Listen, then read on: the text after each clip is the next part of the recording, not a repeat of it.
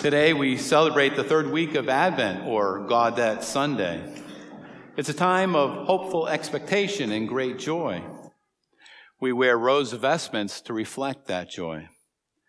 Today's readings are chock full of words and phrases that evoke the promises of God's joy and hope for all the world, and our heartfelt gratitude we offer God in response. The good news is sent to the afflicted. The brokenhearted are healed. Liberty is proclaimed to captives. Those who mourn are comforted. We are clothed with the garments of salvation. These are the joyful promises that God makes to each of us through his beloved Son, Jesus Christ, Emmanuel, the one who is to come into this darkened world as the light of the world in one short week away. How do you and I respond to such hope filled messages? Isaiah responds with, I will rejoice heartily in the Lord. Mary, the mother of God, says, My soul proclaims the greatness of the Lord. My spirit rejoices in God, my Savior. The hungry has filled with good things. His mercy is from age to age. St. Paul says, Rejoice. In all circumstances, give thanks for this is the will of God for you in Christ Jesus. Do you and I rejoice? Or are we so weighed down with personal struggles and problems that the idea of rejoicing isn't at the top of our list right now? I am not being dismissive of the challenges we all face in life. They are real and we need to acknowledge that. But I am encouraging that despite the challenges, the struggles, the pain that you and I may be experiencing now or will experience in the future. Those painful struggles should not overshadow the joy that God desires to place on your hearts and on mine. We can always find a reason not to be joyful.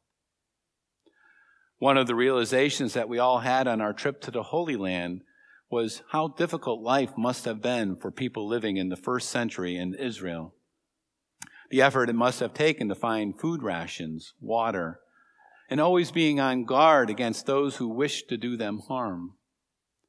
This would have been the common experiences of the Holy Family Jesus, Mary, and Joseph. Imagine the distance and rough terrain Mary had to travel to visit her cousin Elizabeth while Mary was pregnant herself. We retraced Mary's journey from the comfort of a tour bus, and that seemed long. When we pray the Hail Mary, the word hail means rejoice. We say, Rejoice, Mary, for you are full of God's grace. And it makes perfect sense. The reason Mary could be so joyful, despite the many difficulties and challenges of life, is because Mary had Christ within her.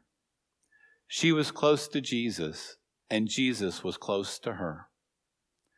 So, yes, Mary was joyful despite the harsh conditions. She was happily expecting the arrival of the baby Jesus as foretold by the archangel Gabriel. In today's gospel, John the Baptist is also anticipating the arrival of the newborn king. Not only is he anticipating, he's preparing. John the Baptist is making straight the way of the Lord, and he is encouraging all of us to do the same. How do you and I do that? We first do that by trusting in the one whom God the Father sent to cleanse us of all that is not of God. Trusting in the one who heals our woundedness, our brokenness, helps us in our struggle against the desire to turn inward, which is the crooked path, rather than to look outward, which is the straight path. We do this by bringing our total selves to the Lord, the good, the bad, and the ugly. We bring everything that prevents you and me from being who God created you and me to be.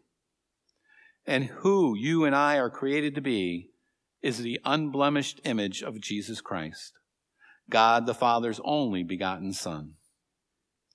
And we can move away from being the image of Christ slowly and by small degrees without even noticing that we have moved.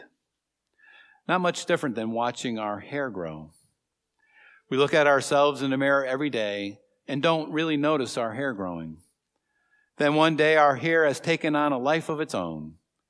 we say to ourselves, I need a haircut. I know I'm due for one when my hair looks like a chia pet. So we go to the shop and have it taken care of. Afterwards, we look in the mirror and say, Ah, now I look like myself again. Sin takes on a similar nature. It happens slowly over time without really being noticed. Then one day we look in the mirror and we really don't like what's looking back at us. It's time to go to the beauty shop. That is, it's time to go to confession. And after it's all done, we can look at ourselves and say, ah, I look like not myself again. Rather, I look like Jesus Christ again, which is always the best look for any of us. Most men and women go to the barber or the hair salon once a month. I think that's a great reminder for each of us that it's time to go to confession. We put in so much effort to look presentable and beautiful on the outside, which only others can see. Let's not forget to take care of the inside that only God can see. Not only will you and I be thankful that we did, God will be thankful. Let us rejoice in the good news that in one week, Jesus comes as our Lord and Redeemer, born on Christmas Day. Let us not only rejoice in song and prayer, but let us rejoice by deed and action. Today we will be celebrating a penance service at 3 p.m. at St. Bernard Church. We will have six priests. The best gift we can give Jesus is ourselves. Let us take this opportunity to celebrate the joy that God wants to give you and to me through the beautiful sacrament of reconciliation.